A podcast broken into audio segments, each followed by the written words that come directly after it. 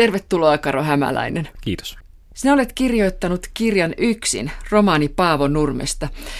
Ja tämä kiinnitti huomiota erityisesti tässä romaanissa, tai yksi niistä asioista oli, että olot olivat ennen vanhaa aikamoiset. Stadionin juoksurata saattoi olla pehmeä rankkasateen jäljiltä jopa mutavelliä.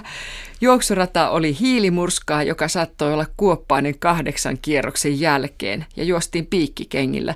Miten nykyiset juoksijasankarit olisivat pärjänneet Nurmen aikana?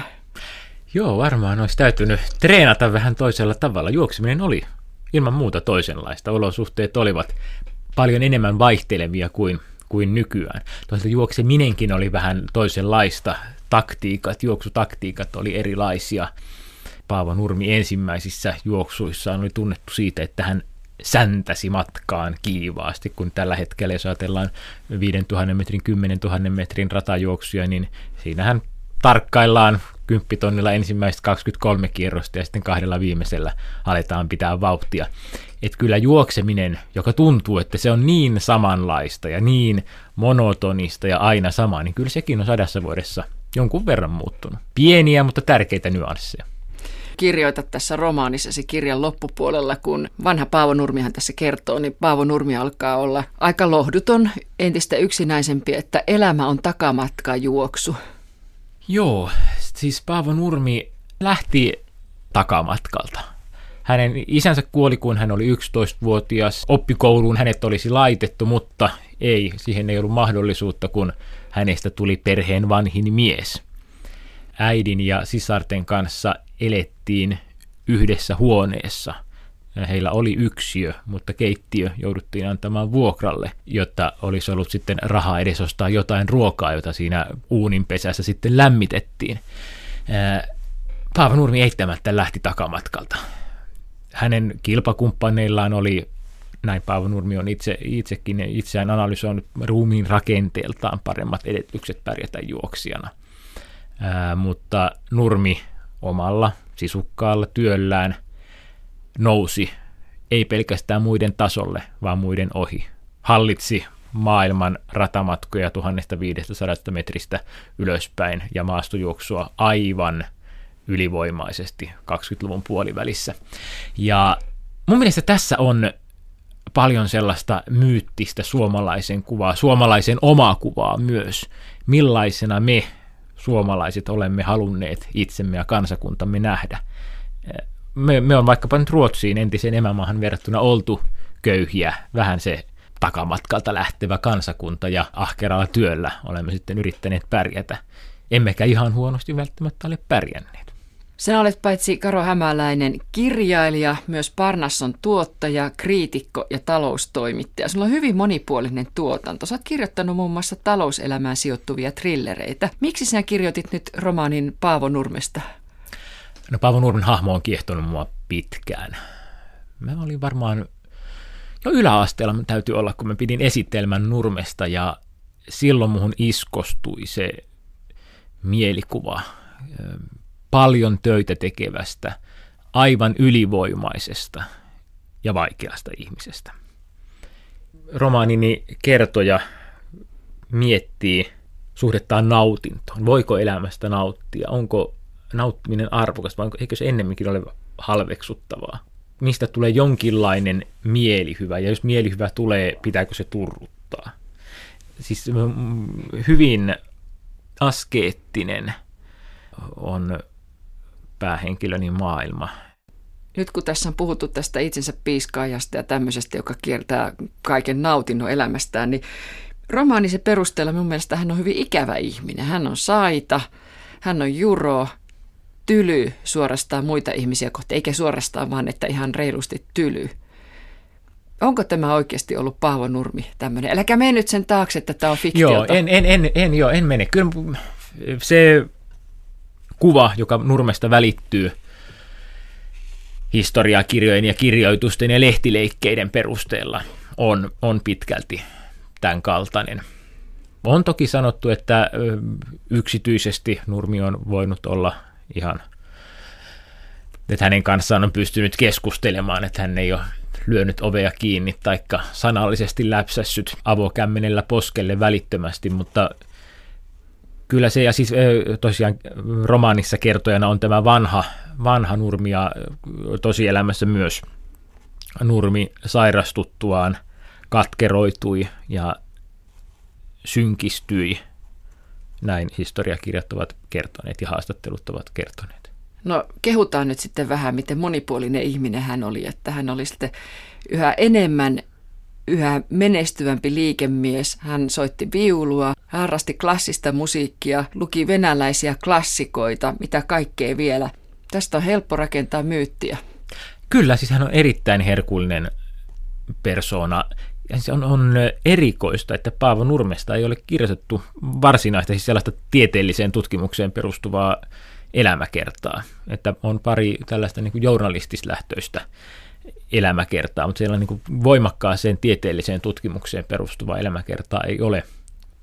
Nurmen persona on kirjailijalle aivan onnen omiaan ristiriitojen mies, suurien saavutusten ja suurien pettymysten mies, ihminen, jonka kunnianhimo ja menestymisen halu tai ennemminkin tappion pelko on niin suuri, että hän voittaa kaiken eikä ole mihinkään tyytyväinen.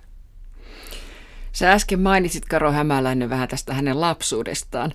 Hän syntyi vuonna 1897 ja kuoli 1973, 76-vuotiaana, jos mä nyt oikein laskin. Tämän Nurmen elämäntarinaa voisi kuluneesti luonnehtia ryysystä rikkaudeksi tai oikeastaan huusin katveesta rikkauteen. Sibeliuksen puiston laitaan. Kyllä näin. Joo, se, sitä, se, on, siis se on hyvin itse amerikkalainen tarina siinä, siinä mielessä. Nurmi oli self-made man ja hän todella oli sitä itse. Hänen oli vaikea luottaa muihin ihmisiin, näin on kerrottu esimerkiksi hänen rakennuttajan uraltaan. Että hän, hän, hän valmensi itse itseään, hän itse opiskeli kirjoista, kuinka juostaan paremmin. Hänellä ei olisi ollut valmentajaa ja hän opiskeli osakekaupan käynnin itse. Hän opiskeli rakennuttamisbisneksen itse. Hän luotti vain itseensä. Ja hänestä liikkuu mitä merkillisimpiä kaskuja tai anekdootteja sä oot tota, kirjoittanut tähän romaaniin, en tiedä mitkä pitää paikkansa. Esimerkiksi tämä, että hän harjoitteli sillä lailla, että piti kiinni liikkeessä olevasta tavarajunasta. Joo, se on ihan tosi tarina. Näin, näin Nurmen kerrotaan harjoitellen. Ei se nyt mikään säännöllinen treeni ollut, mutta oli siis Turun sataman raiteella nimenomaan tavarajunat, joiden takapuskurissa, puskureita tarvitse junassa olla, mutta siitä, siitä piti kiinni ja on legenda, mä en tiedä kuinka paljon sitä välttämättä, välttämättä pitää paikkansa, kertoi, että sillä tavalla Nurmi treenasi itselleen pidemmän askeleen.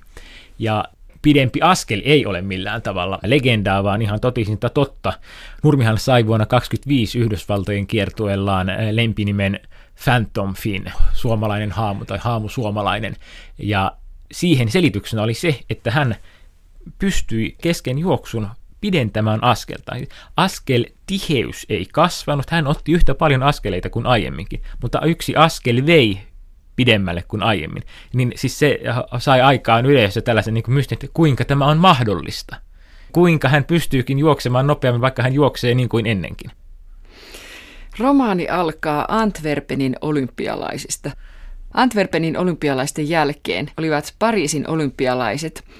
Ja Paavo Nurmi oli 24 vuonna, sanotaan nyt näitä numeroita, 27-vuotias.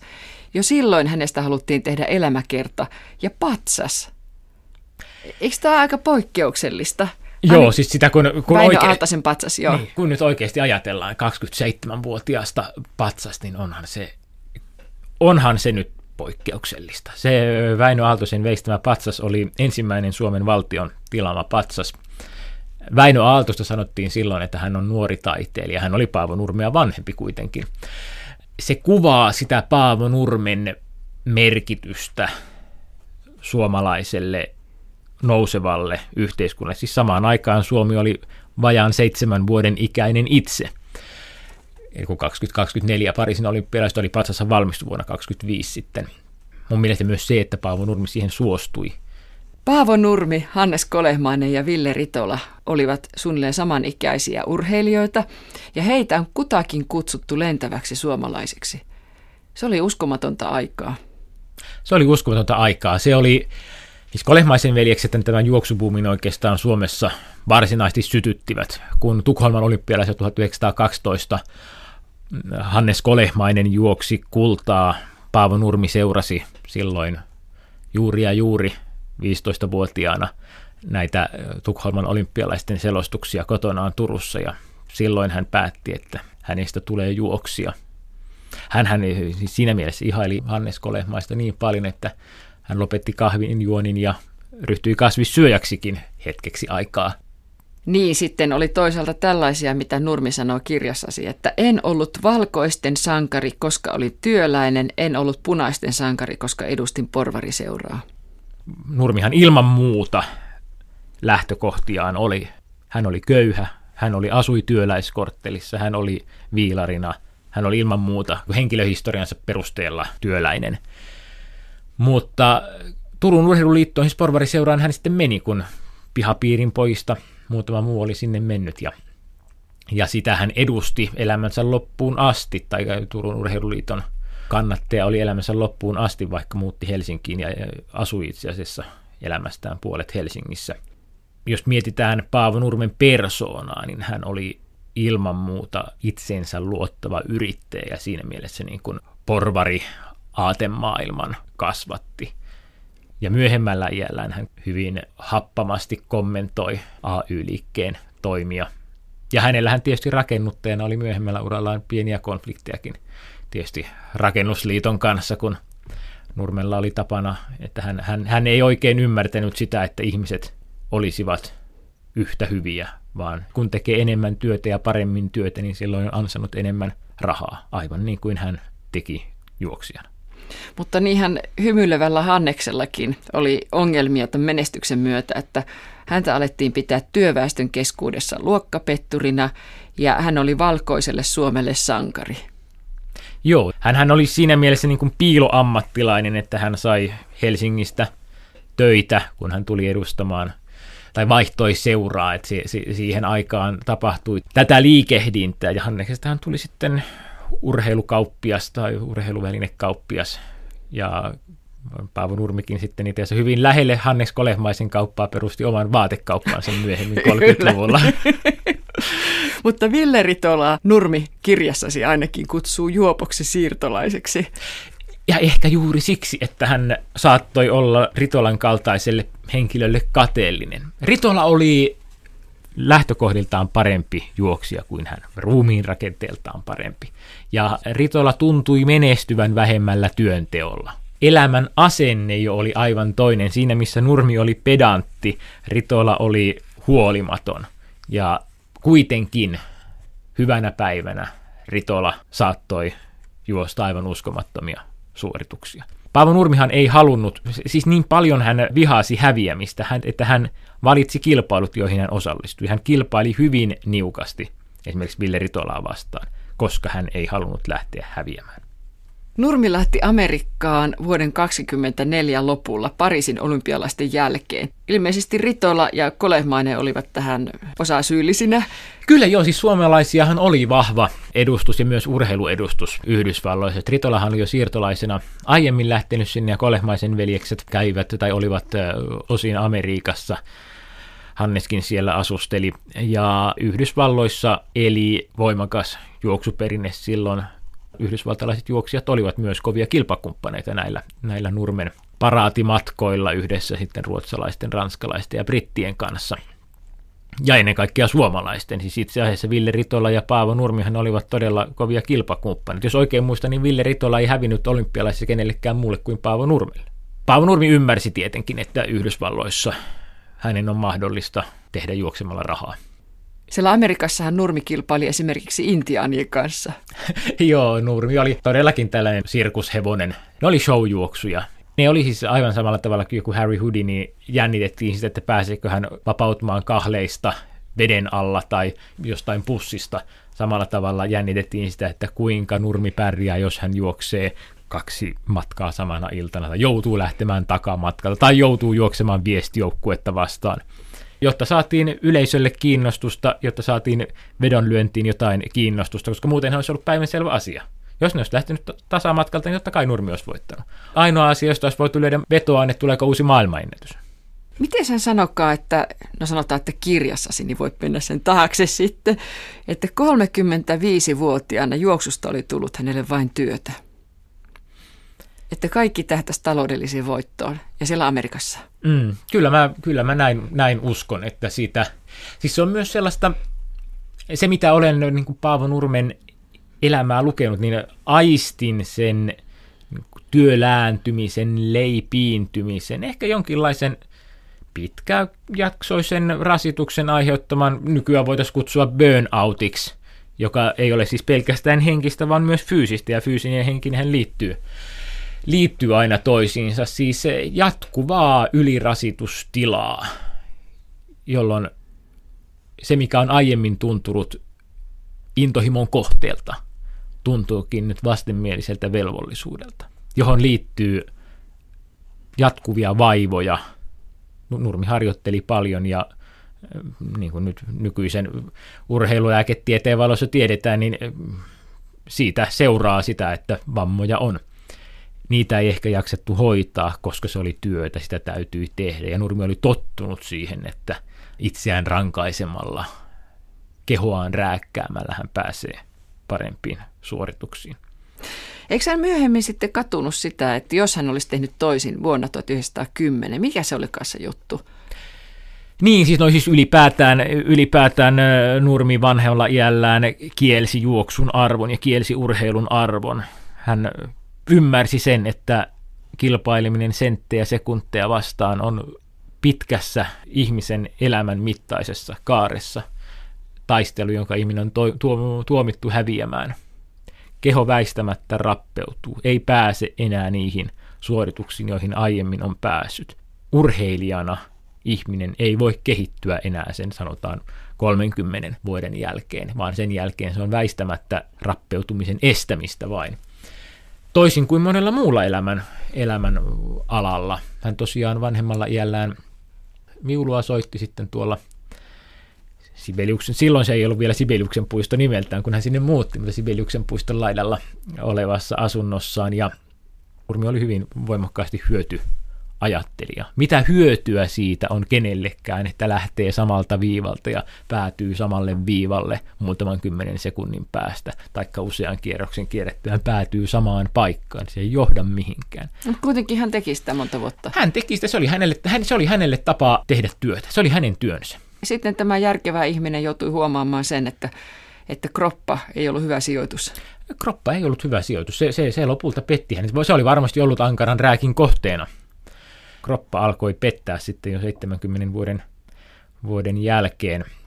Sen täytyi olla hänelle hankala, koska hän oli, hän oli niin sen fyysisen kautta. Suuren menestyksensä hän oli saanut saanut juoksemalla. Olkoonkin, että hänen liikemiesuransa oli ihan menestyksekäs myöskin, ja hän oli varmasti myös sitä mieltä, että juostessaankin aivotyö oli aivan yhtä tärkeää kuin jalkatyö. Eli viisaasti juoksemalla juoksut voitetaan, järkevästi juoksemalla juostaan maailmanennätyksiä. Siis Nurmi oli siinäkin itse asiassa uran uurtaja, että hän mietti kierrosaikoja, laati aikatauluja. Siihen aikaan juokseminen oli kuitenkin amatöörien puuhastelua siinä mielessä, että juoksukisaan lähdettiin vähän hurrum hei asenteella, mutta Nurmi teki sitä ei nyt tieteellisesti, mutta niiden numeroiden valoissa. Hän ymmärsi sen, että tasaisesti juoksemalla saavuttaa paremman ajan kuin sillä, että aluksi purttaa hirmu kovaa ja sen jälkeen jää. Ja hän, hän ymmärsi tasaisen vauhdin taulukon. Niin sehän on tässä jotenkin myös traagista, että kun hän todella varhain, ymmärtääkseni vähän yli kymmenvuotiaana, tajusi sen, että hänellä ei ole kaikkein ihanteellisin kroppa juoksemiseen, niin sitten, sitten tämä, jonka hän oppi jo niin varhain tuntemaan, niin se lopulta sitten petti hänet. Se mm. vei voiton. Hän oli häviäjä. Hän, hän oli häviäjä. Siis se, on, se on suuri tragedia. Kyllä mulla romaanin viimeisiä kymmeniä sivuja kirjoittaessani jouduin monet kerrat mieleskelemään nähdessä, kun, kun eläydyin Nurmeen ja mietin hänen näkökulmastaan sitä, että se mitä hän, hän oli elämässään nautinnoista kieltäytynyt ja ymmärsi koko ajan, että hän on tehnyt väärin, mutta hän, hän, ei, hän ei kyennyt toimimaan toisin. Hän puhui sen itselleen niin, että tämä on minun luonteeni, näin minä toimin. Tämä on osa minua. Ja hän harmitteli sitä kaiken aikaa.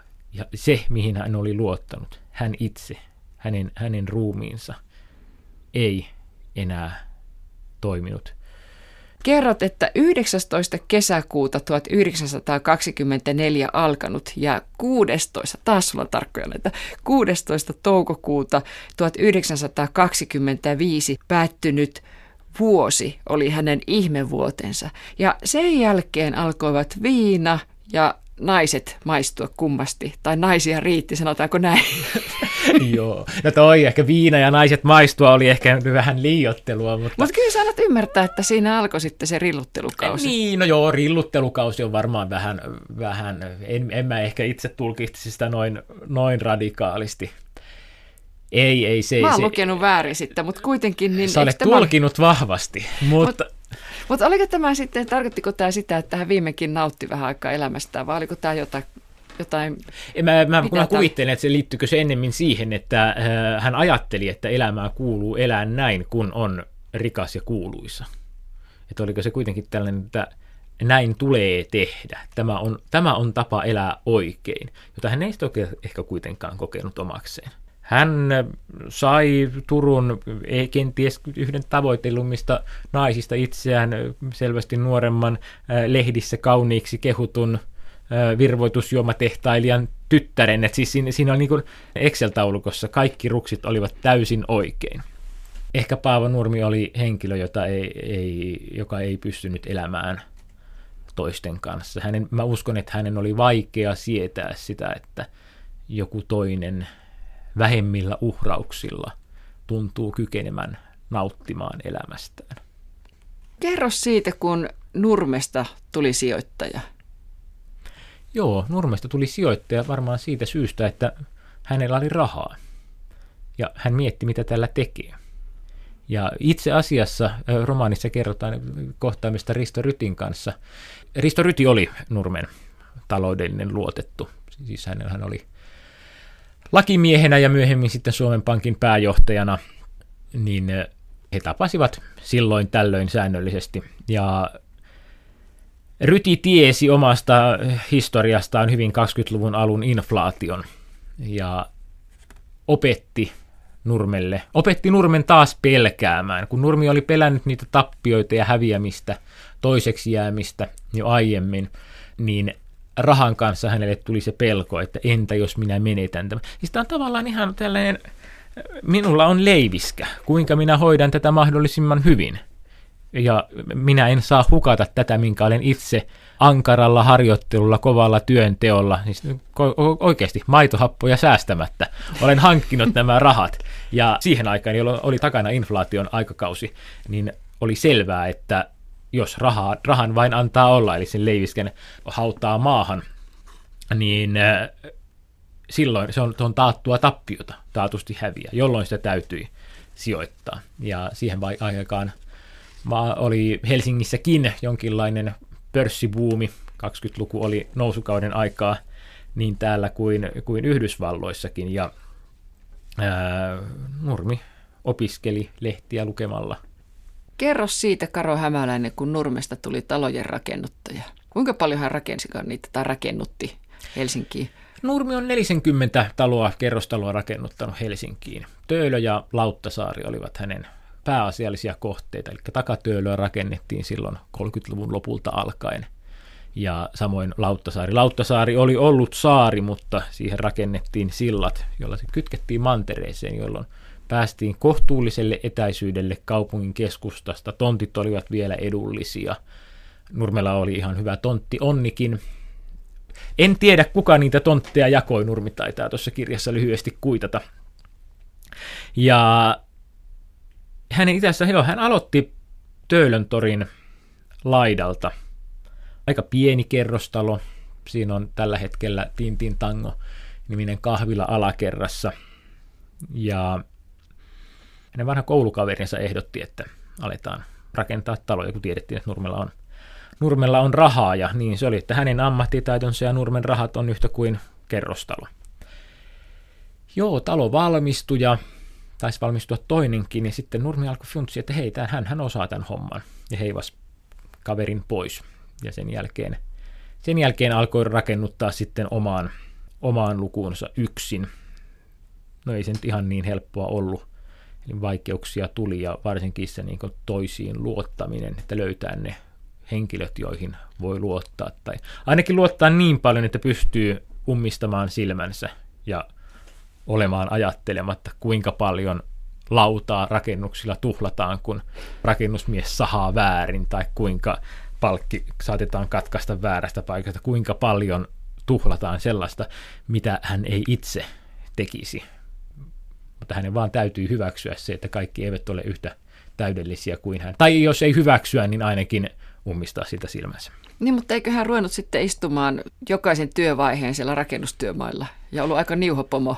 Joo, näin, näin kerrotaan. Ja sitten myös tosiaan AY-liikkeen kanssa jouduttiin pikkasen napinoihin, koska hänen oli vaikea hyväksyä sitä, että töitä tehtiin huonosti. Hän, hänellä oli erittäin kova työmoraali itsellään ja, ja varmasti hän vain ajan kanssa siitä pääsi eroon muiden ihmisten epätäydellisyydestä. Hän tunsi tietysti arvonsa siinäkin mielessä, että näihin taloihin laitettiin hänen pyynnöstään tai hän halusi sinne oman nimensä, sellaisen laatan. Joo, kyllä mun mielestä tästä tämä kanssa ottaa se, että kyllä Nurmi ymmärsi markkinoinnin merkityksen ja ymmärsi oman arvonsa, vaikka hän itse sitä vähätteli monissa haastatteluissa myöhemmin. Joo, Nurmen ja Nurmin nimi oli Tai jollain tavalla. Siis tiedettiin, että Nurmen rakennuttama talo on hyvä talo, ja käsittääkseni niillä yhä on maine. Asuntoilmoituksessa toisinaan näkee, että Paavo Nurmen rakennuttamassa talossa, siis yhä nyt 2000, 2015 vuonna, on helppo uskoa, että, että Nurmi ei rakennuttanut kaikkein halvimmalla. Hän oli vakavarainen, joten hän ei joutunut tyytymään huonoihin rakennusratkaisuihin. Hän ei halunnut ongelmia, vaan hän halusi tehdä kohtuu hinnalla järkevästi hyvälaatuista, jonka pystyy myymään ei halvimmalla eikä kalleimmalla, mutta sillä tavalla, että asun... Tai siis tässä on taas nämä asiat, mihin voi vaikuttaa ihan samalla tavalla kuin showjuoksia voi vaikuttaa katsomon kokoon, katsomon täyttöasteeseen lippujen hintaan, ja siis näistä laskettu prosentti, eli siinä on ne komponentit, jotka vaikuttaa hänen saamansa tuloon. Niin tässä vaikuttaa asuntojen määrä ja jokaista asunnosta saatava voitto ja sen optimoinnista oli kysymys. Paavo Nurmi oli optimoija. Romani Nurmihan optimoi päivänsäkin. Hän rakensi päivinsä rutiinin, jolloin ei tarvinnut käyttää yhtään aikaa sen miettimiseen, mitä tekee seuraavaksi, vaan asiat tapahtuivat siinä järjestyksessä, jossa ne olivat tapahtuneet eilenkin ja jossa joilla ne tapahtuvat, tapahtuvat joka päivä. Se oli hiottu prosessi, aivan niin kuin hänen juoksuaskeleensa. Niin hän ei tainnut osata nauttia siitä rikkaudestaan mitä nautinto on. Nauttisinko minä siitä, että maksaisin ylihintaa eh, illallisesta? Siis tämä ajattelu, ajattelutapa kyllä mun mielestä Nurmea leimaa, että hän ei, hän ei sitä nautintoa etsinyt, taikka sai jonkinlaista tyydytystä kieltäytymisestä. Kerro siitä, että minkälaisen kodin hän sitten itselleen rakennutti. Joo, Nurmi oli tosiaan muuttanut Turusta Helsinkiin 30-luvun puolivälissä – samoihin aikoihin, kun hänen äitinsä kuoli, niin sama, samaan aikaan hän muutti pois. Siinä vaiheessa hän oli jo eronnut, eli avioliitto kesti kolme-neljä vuotta ja oli jo asustellut sitten Turussa muissa asunnoissa. Ja 30-luvun lopulla, ihan 39 talvisodan syttymisvuonna, rakennettiin sitten tuohon nykyisen Sibeliuksen puiston laidalle kolmikerroksinen talo – tai kaksi toisinsa kytkettyä taloa ja siitä Nurmi sitten varasi itselleen yhden huoneiston, jossa asui sitten loppuelämänsä. Näin kun me puhutaan, niin koko ajan tuntuu, että yhä enemmän vaan puhutaan jostain yli Ymmärrät, minkä takia Paavo Nurmi on kirjailija erittäin kiehtova hahmo. No kun sota syttyi, Nurmi matkusti New Yorkia ja häntä haukutti, että hän lähti sotaa pakoon. Pitikö tämä paikkansa sun mielestä? No siis, joo, olen antanut voimakkaan tulkinnan, että Nurmi, Nurmi ymmärsi itse, hän ei, hän ei halunnut kuolla, hän ei halunnut olla Helsingissä tai saati, saati rintamalla sitten. Mutta totta kai niin kuin kokonaistaloudellisen edun nimessä oli ehdottomasti järkevää, että Suomi tai Nurmi oli Yhdysvalloissa hakemassa, hankkimassa rahaa Suomelle. Siis hän oli merkittävä keulakuva rahankeräyskampanjoissa, joilla sitten saatiin Suomeen rahaa, jolla pystyttiin ostamaan aseita.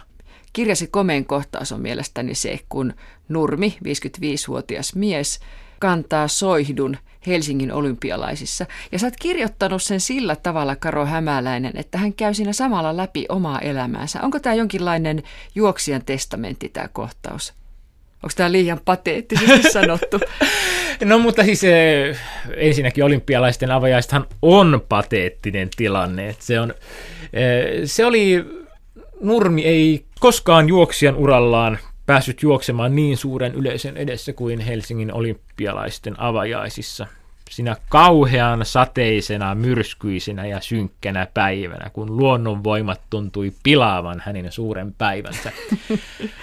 Mutta siis hän palasi sen reilun 20 vuoden jälkeen, tai 32 hän oli siis taas täsmälleen 20 vuotta aiemmin tullut suljetuksi pois Los Angelesin olympialaisista.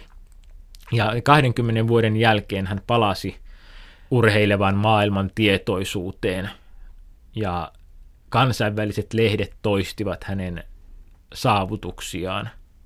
Taatusti myös kassakone kävi hyvin Paavo Nurmen vaateliikkeessä. Ja, mit, mitä, minkä Nurmi epäilemättä myös muisti. Ja sen täytyy tuntua hänestä hyvällä. Sen täytyy tuntua. Hän, hänellä oli jo takanaan se jonkinlainen unohdetuksi tulemisen aika. Eihän häntä nyt tietenkään koskaan täysin ole. Hän oli menestyvä liikemies ja äh, hänellä totta kai oli liiketuttavia ja hänellä oli äh, liike-elämän puolelta ystäviä ja hän, hän piti, tai ystävä on ehkä vähän tuttavia, hänellä oli ihmisiä, joiden kanssa keskustella, käydä kahvilla, kahvilassa nykyisen rautatalon alakerrassa. Ja se palautti hänet taas suuruuteen – kun on luontevaa, että silloin käy, käy läpi myös sen oman suuruuden, aivan niin kuin tiedotusvälineet kävivät. Miten siinä oli semmoinen kohtaus, että, että Nurme auto ei päästetty tai sitä taksia, jossa hän istui, niin ei päästetty läpi sinne stadionille? Joo, joo siis se, se oli tosiaan oli järjestetty kuljetus, jossa Nurmi haettiin kotoaan ja sitten oli tarkoitus, että hän, hänet viedään sinne odottamaan stadionin maratonporttiin sitten soittua, mutta oli tiukka komento, että autolla ajo Olympiastadionin alueella on kielletty, jolloin sitten poliisi pysäytti auton ja oli jo hetken, että ei, ei tästä saa päästä. Ja tulkinta on, että Nurmi siitä olisi vähän niin kuin, tai eikä, eikä ihan vähänkään närkästynyt. No totta kai, kun ei tunnettu häntä. Niin, juuri niin. Mun mielestä siinä on se olennainen asia. Helsingin olympialaisten avajaisissa tässä kohtauksissa, niin siinä on monenlaista isoa, mikä liittyy Nurmeen. Yksi on näistä tämä kaamea kohtaaminen, kun hän tapaa poikansa. Olet kirjoittanut sen siihen. Ja Nurmi muistelee muun muassa, että kertoo näin. Hän väitti minun juosseen hyvin, vaikka olin juossut erinomaisesti. Poika oli itsekin yritellyt keskimatkoja, vaikka olin käskenyt häntä olemaan pilaamatta sukunsa nimeä. Mikä hänen oli juostessa? Niin mikäs hänen oli juostessa? Hän pääsi helpommalla. Kengät olivat kehittyneet, rata oli kehittyneet ja hänellä oli ollut niin kuin, hyvä, vauras isä ja vauras, vauras äiti, hyvät kehittymisolosuhteet. Mikäs hänen oli juostessa? Uudet sukupolvet pääsivät helpommalla, joutuvat kärsimään vähemmän kuin hän itse. Joo, mä, mä en, siis ensinnäkin tarkoituksellisesti en ole kirjassa käyttänyt pojasta nimeä koska tämä on tulkinta ja Paavo Nurmen fyysinen poika on elossa oleva henkilö, joten en ole halunnut kertoa, että kertoisin tästä kyseisestä, kyseisestä henkilöstä, mutta siis faktaa on, että hän oli silloin oli tämä niin kuin Paavo Nurmen todellinen poika oli katsomassa Helsingin olympialaisia. Tämä kohtaus stadionin käytävillä on, on toki keksitty. Mutta ilmeisesti hankalat välit. Nurmella myös poikaansa. Kyllä, ja, ja tämä luonnehdinta, että älä pilaa sukumme nimeä, on toisen käden tietoa, mutta olen kuullut, että Paavo Nurmi olisi pojalleen näin sanonut. Minun mielestä tämä romaani yksin, romaani Paavo Nurmesta, niin muuttuu yhä enemmän kirjan loppua kohti yleisestikin kertomukseksi yksinäisestä ihmisestä, yhä yksinäisemmäksi käyvästä ihmisestä. Oliko tämä sun tarkoitus? Kyllä, ilman muuta. Ja katkeroituminen ja yksinäisyyshän on vielä toisiinsa ikävästi, spiraalimaisesti kietoutuva. Niin, Nurmihan oli romaanisi mukaan mies, joka monen mielestä sai paljon ja menestyi, mutta mielestään tuhlasi elämänsä. Onko tämä myös romaani elämättömästä elämästä? Mitä suurimmissa määrin ilman muuta. Siis se romaanin Nurmi vanhoilla päivillään ymmärtää sen, että kun hän on hionut elämänsä kulun täydelliseksi niin, että se on täynnä rutiineja, jotka toistuvat samanlaisina, mikä on erittäin tehokasta. Hän pystyy samaan aikaan olemaan rakennuttaja, talojen isännöitsijä, tekemään usean ihmisen työt, koska hänen päivänsä ovat niin loppuunsa asti hiottuja.